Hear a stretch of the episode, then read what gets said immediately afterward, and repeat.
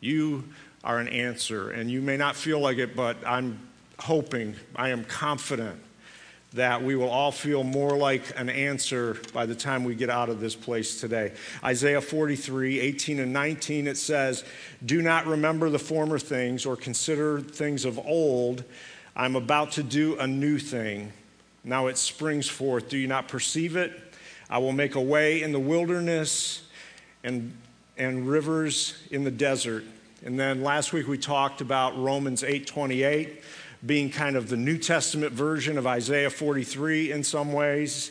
Romans 8:28 says we know that in that all things work together for good for those who love God and who are called according to his purpose. And I really encourage you guys if you haven't if you missed either one of those talks uh, to go online and connect with that because today I want to talk to you about when you talk about new things happening, you talk about the promise of Isaiah 43, and you talk about the promise and the hope that comes with Romans 8:28. And today I want to talk to you about an example of how it shows up and we can read about it, a person's life in Scripture, and that person is Joseph. And there's a lot of lives like this in the Scripture as examples. But Joseph's life is such a clear fulfillment of this thing how suddenly something can happen in our lives and God surprises us, and this momentum happens over time. And as it happens in our life over time, we see it's like stuff starts to come together and it makes sense. like, wow, it seemed really hard in that moment. That thing, that piece in my life, the scripture doesn't say that all things are good, all things work together for good. So, all the things, all of those good, bad, and indifferent things work together for good. So, the first thing that we need to understand is that you and I, we are not a problem. Look at the person next to you and say, I am not a problem. Yeah, you're not a problem. Now, you probably or could have had somebody tell you that you're a problem, and maybe they meant it and maybe they didn't, but you are not a problem, but you are an answer. I remember uh, years ago, I was having a conversation with a couple uh, that was in the church, and they've relocated now, but um, they were having some pretty severe marital issues. And it, uh, Claire and I were talking to them separately, and then at one point I got involved in the conversation. I was just with the two of them, and I said, You know, one of the things that I see is that you both think the other one's the problem. And I want you to just spend some time around, I am going to intentionally be the answer and not the problem. Because every time we get together, all we talk about is how your spouse is a problem, and then your spouse tells us how their spouse is a problem. So you're both just a problem, apparently, but we don't believe that. And let's spend some time around just being an answer for one another. And lo and behold, they, they st- I just gave them some real practical tools to be an answer for one another instead of a problem. And they were intentional about it. And literally within a week, things started to shift in their lives. When they, when they first of all were aware that they were an answer and not a problem, and then they started living into that, and they started to receive from one another. Because here's the thing as people, we're all looking for answers, right? Everybody's looking for answers. Everybody's looking for help. Everybody's looking for somebody to bridge the gap. I love this quote by Frederick Buechner. He says, God himself does not give answers, he gives himself. God himself does not give answers, he gives himself. In other words, the scripture, when it says, for instance, in John, and it says that the word became flesh and dwelt among us, that's the answer. Jesus, he, he just is the answer. He lives the answer. He doesn't just try to give all of these like formulaic things in our lives, He joins in our process. And that's the invitation for us. There's always an empty seat at our table, isn't there, for people that bring, that we sense? It's like if I could just get around them, they just seem to help me get the answers to what the struggles are in my life. And really, that's the invitation for all of us.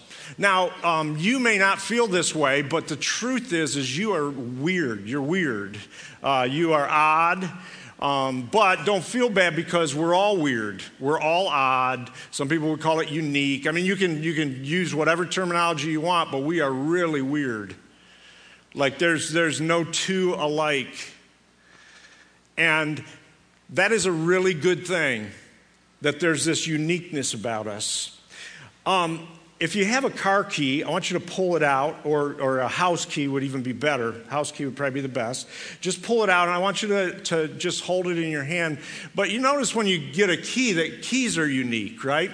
And um, keys have these edges, these jagged edges, they have these indentations, almost dents in the key. And the purpose for that is what? It's to open a door correct? And some doors, even some locks, when you put a key in and you go to turn it, you can even hear it click or it makes like this noise just, and it's like it feels good. It's like success right? Then there's some keys you put in.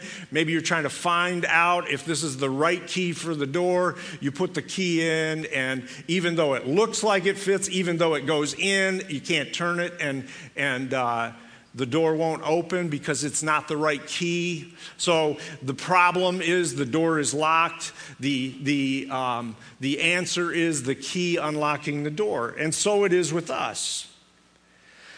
So it is with us. We have these edges that go on in our lives that are forming us, and that formation is what provides part of how we provide answers, how our life is an answer. God, God fashions us this way.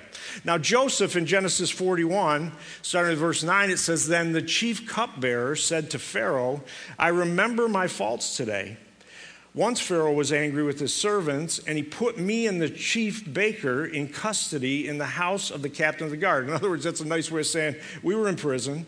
Anyway, we dreamed on the same night. We had these dreams, he and I, each having a dream with its own meaning a young Hebrew, that was Joseph, who is also in prison at this point. A young Hebrew was there with us. He was a servant of the captain of the guard. When we told him about our dream, he interpreted our dreams to us, giving an interpretation to each according to his dream. As he interpreted it to us, so it turned out, I was restored to my office and the baker was hanged. Then Pharaoh sent for Joseph and he was hurriedly brought out of the dungeon when he was, and then he shaved himself and changed his clothes and came before Pharaoh. So Joseph is this amazing picture. His life, as you read through it, he's just, and this is just a really small part of his life. And we'll touch on some of the highlights of his life, but it's an amazing picture of God suddenly appearing and making things new. This is one of the places. But see, if Joseph is never in prison, this moment doesn't happen. He doesn't become the answer for Pharaoh, he doesn't become the answer for a whole country. In other words, famine produces profound opportunities for us. There is favor in famine. There is favor. Joseph's life is lived, it, many parts of it is lived in the midst of famine, drought, lack. And almost every time that the scripture refers to famine in his life, it's a place where God's favor is released in his life. And without those places of famine happening in his life, As a matter of fact, without famine happening here, because the reason Pharaoh ultimately is calling Joseph is because there's a famine that's about to hit the land, and Joseph is the one that's going to have the answer for it. So if there's no famine there, Joseph probably just dies in prison. Now, you can have a problem and not have an answer, but you can't have an answer and not have a problem. So when problems happen in our life, we need to realize, or in the lives of other people, we need to realize that those problems, they're not just for us to complain about and look at and, and gripe about. And the invitation is how, how am I an answer? How are we an answer? How do we enter into this? You talk about Dr. King, he saw there were problems, but he didn't just complain about the problems, he entered into being an answer. Best he could to the problem for the way that he was fashioned. In other words, if that problem wouldn't have ever occurred or been a part of what was going on in our culture, who knows what would have come of his life? Does that mean we should create problems? No, it means we should be creative answers. Because trust me, everybody else will create enough problems for all of us. So, famines, literally, in our life, those things that become hard, places of drought or difficulty, they literally become places of opportunity to usher us into a preferred future. Think about your own life a minute. Just scan your life quickly. Think about some of the places of famine, maybe in your life. Maybe it was addiction. Maybe it was uh, death of somebody. Maybe it was a, a relational. It could be divorce. Whatever you can, you could could be financial problems. I mean, it's a plethora. It could have been an accident you had. Could have been a car accident. Those things. When you think about, it, you scan your life. Then consider how that became, in many ways, an usher for you to go into your preferred future, that there are a lot of good things going on in your life now because you went through a famine. There's hope in famine. There is a need for answers in the midst of famine.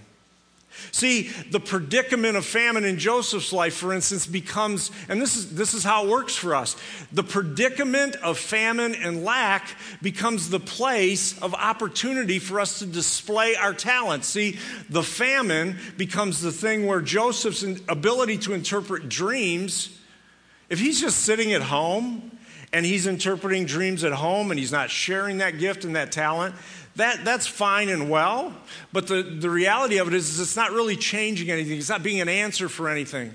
But the predicament, the lack, the drought, the desperation, the dreams that really were shifting the, the known world at that point.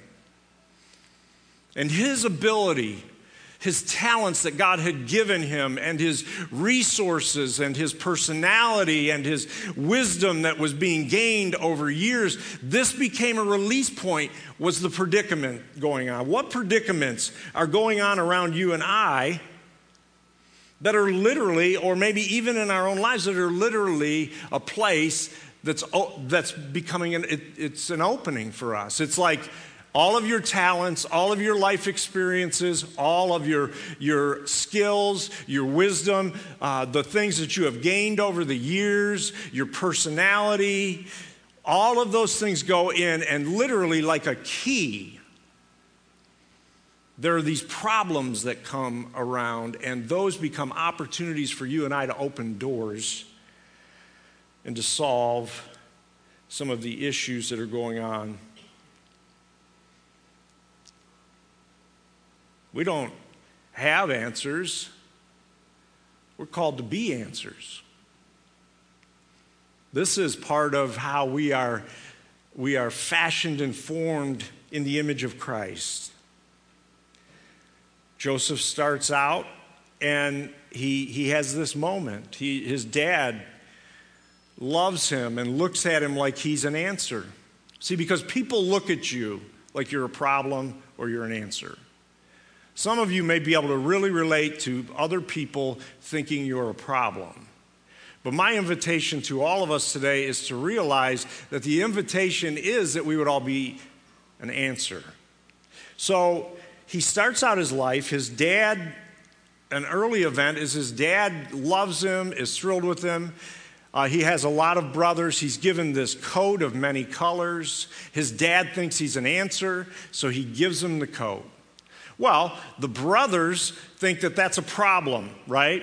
So they turn to him and they decide we're going to dispose of this guy because he's a problem. Because that's what happens with problems as we try to get them out of the way. He's dragged into a pit. He's pulled and left there to die, literally, because his brothers think he's a problem. Then the Midianites show up because they see that he's an answer and they pull him out. He gets an answer. They pull him out of the pit, literally save his life, and, and he becomes an answer because they sell him to Potiphar as a slave, which is a moneymaker for the Midianites. So he goes into Potiphar's house. So here's this guy, and his key is being formed and fashioned, it's being grooved and cut. Doors are opening for him. Some he's choosing, some he isn't choosing, but he's put in Potiphar's house, and suddenly he's prospering. He's got access and influence that he's never had before. He just came from Tekonsha, and all of a sudden he's in New York City with all kinds of influence.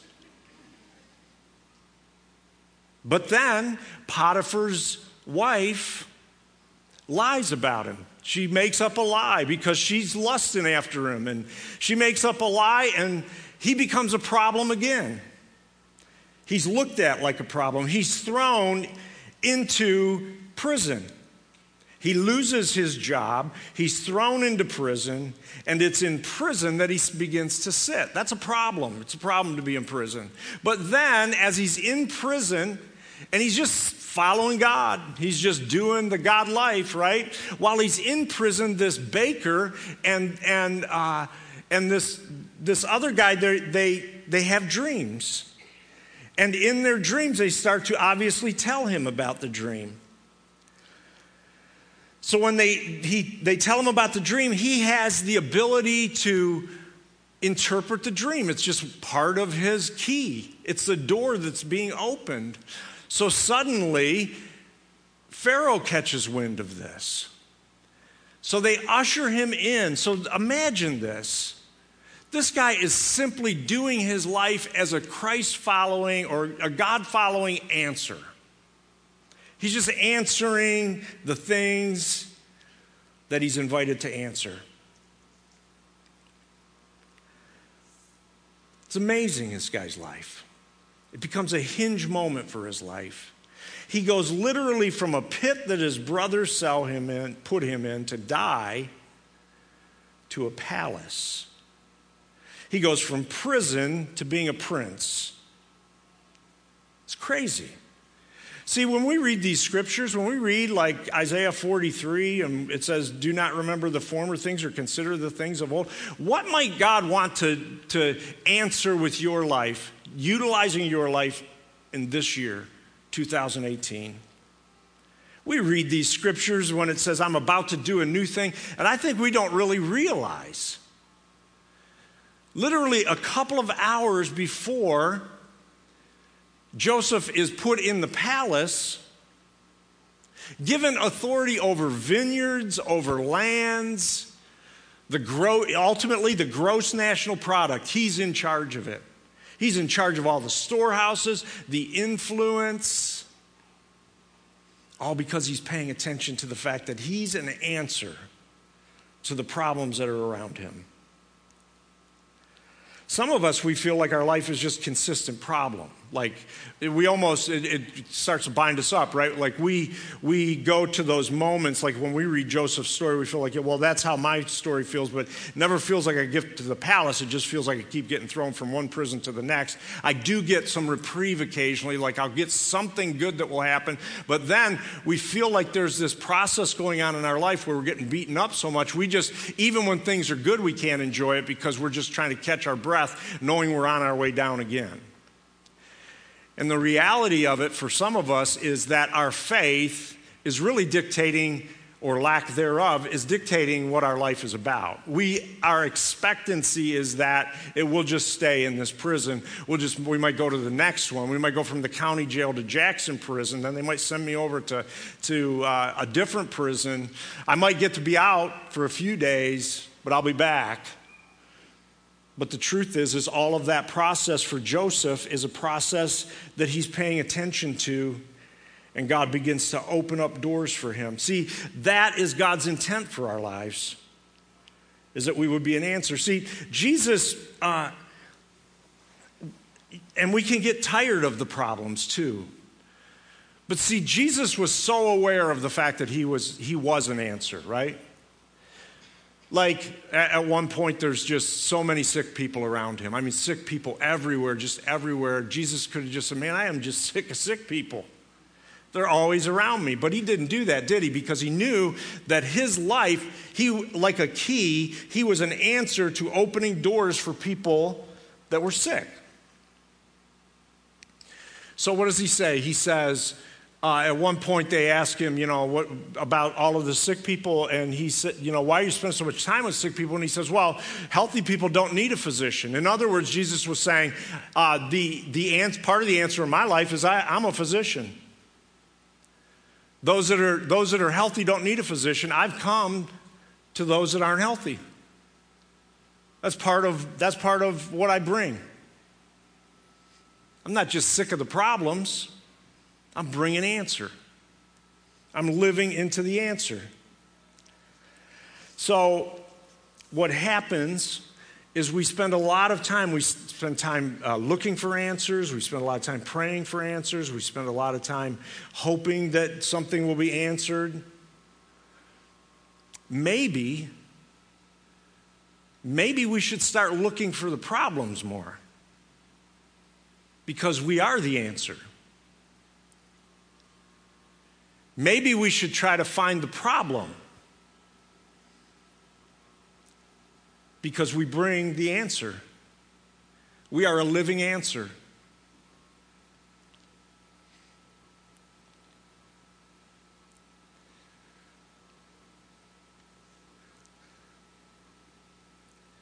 See, Potiphar, he saw Joseph as an answer. You know, if you're good at doing a job interview, like those that those that interview people, you know there's people that are good at doing a job interview. They do they're like, wow. And then there's people that really are not good at it. And it's a lot of things go into that. But a person that does well in a job interview, you know what the underlying sense they have? I'm the answer. I'm the answer to what you need. And for some of us, that's really hard. That's really hard. We, for a lot of reasons, it's hard for us to take that responsibility. Might feel like it's arrogant. It's not arrogant because all you, all you can be is who you are. The answer that you are, the key that you are for the doors that can be opened has everything to do with what you're not saying you're something that you're not. This is, I, I, I don't know, I don't know every problem that's, trust me, you're not going to open every door with the key of your life. You're not going to do that, but there are doors that can be opened. You are an answer to some issues. But you go on a job interview and you see a person that's good at it, they just they they have this sense about them that I'm the answer to what you need as a company for that role. I am the answer. And you can feel the confidence in it.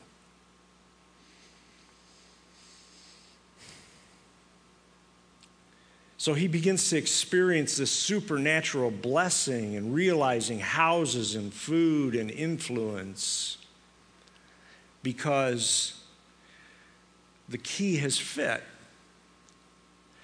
And it's really interesting when that happens in our lives. When, when the key fits and it unlocks the door, all of the sudden, all of those cuts and grooves and jagged edges that have been formed in your life and mine over a long period of time, instead of it being a place of disappointment and regret, we start to realize that's why that happened. Because that dent and groove and cut and jagged edge in your life and mine, that's what opens the door. That's what brings the answer. See, some of us, some of us understand at some level what kind of answer we are because we know that, for instance, we're in the early part of 2018. We have this sense that 2018 kind of called you forward. That's why you didn't die in that car crash. That's why when you had that accident, you're still alive because 2018 needs answers. And you're here to be an answer. See, that addiction didn't take your life, it changed your key, but 2018 needed your answer. that brokenness in your marriage, that divorce you went through. It's horrible what you've lived through. But it, you, were, you were invited to hear, to 2018, to be an answer. You are not a problem looking for an answer. I am not a problem looking for an answer. We are answers looking for problems, folks. The reason that we will do what we do in the next couple of weeks, for instance, the reason we're involved in the Michigan Human Trafficking Task Force as a church, the reason that we're involved in Haiti, the reason that we're involved with a food pantry, the reason that we're, I mean, just go through the, the reason that we're training leaders from all over the country is we're an answer. And we will consistently continue to be an answer. And it's the invitation for all of us you're an answer. You're an answer at your workplace. You're an answer in your home. You're an answer with the people in your neighborhood. The last thing that's said here is interesting. It says that, so he's in the prison, he gets called out by Pharaoh, and the scripture says that on his way to be with Pharaoh in verse 14, it says, And Pharaoh sent for Joseph, and he hurriedly brought, was brought out of the dungeon. And when he had shaved himself and changed his clothes, he came in to Pharaoh. When he had shaved himself and changed his clothes, in other words, he knew that all of those things that had happened in his life up until that point, he wasn't bringing in to this next season in his life. So, what might that be for you and I? For some of us, it might be we need to let go of just our stuckness. We kind of live spiritual insanity, some of us. It's like you really love God, you have this love for God, but you have not changed any patterns in your life when it comes to your spiritual development. And it, you're, you're a little bit frustrated that you're, you're not seeing growth. Well, that's because it's insane to keep doing the same thing over and over and over, and you're going to get the same results, but expect different results, right? So, for some of us to shave and to change and to become the answer, we've got to get busy simply with doing, doing a new thing. Some of the things that we've maybe thought about doing uh, with our development personally, but we haven't done. And then for some of us, Shaving and changing it might be letting go of bitterness or unforgiveness or anger. I mean, I could, I could come up with a ton, a huge list for this. But Joseph shaves himself, cleans himself, so he can walk in his destiny. New clothes, new garments. It's really interesting when you think about it. He gave up that coat of many colors to put on a coat of a ruler as a, as a Jew, Jewish person, a ruler over an Egyptian country who had days before been in an Egyptian prison. This is what the scripture says in Revelation 21 5. And the one who was seated on the throne said, See, I am making all things new. Everything is possible with God. Anything is possible. No matter what your story is, this story of Joseph's life, this reality, this historical reality of Joseph's life, would stretch the boundaries of any of our lives. But I want you to know as we stand to pray, that you and I, we are answers. So as we pray, I want you just to open yourself up. And when we walk out of here today, I want you to walk out of here not wondering about what your, what your life is about. At the core of your life, you are an answer that God has placed here. The reason that you and I are breathing is to bring the goodness of God to planet Earth it's grievous to watch some of the stuff that's going on in the world, some of the things that are sad, and then watch the church at times just get involved in the melee. We are an answer, gang. We, we, are, we, are, we are the salt of the earth. We're to bring the goodness and the grace of God. That's our role.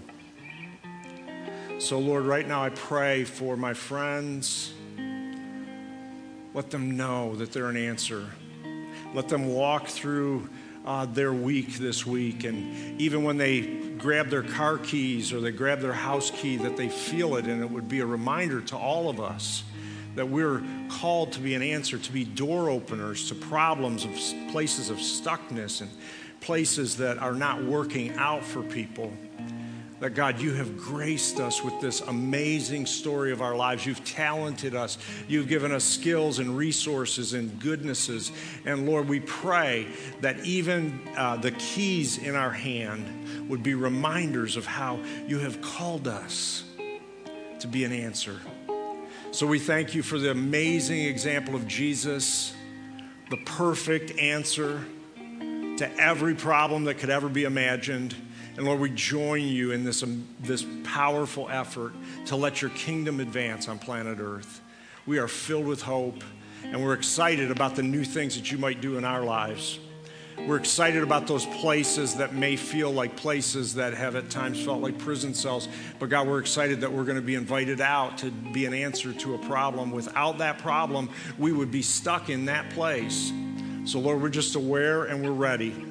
And when opportunities come, we're going to lean into those individually and corporately. And we give you thanks for that. God, thank you once again for that wonderful prophetic word that you gave us as a church early on. We celebrate that, Lord, but we know that's just such a small part of what you want to continue to do in us. There are things we haven't even dreamed of yet that are about to happen. And we're ready for it, God. We're ready for it. We're ready to put our keys in motion. And we ask you to be with all of us in Jesus' name. And Lord, on this week as we go about, I bless my friends. I bless their week. I bless their minds. Bless their work. I bless their relationships.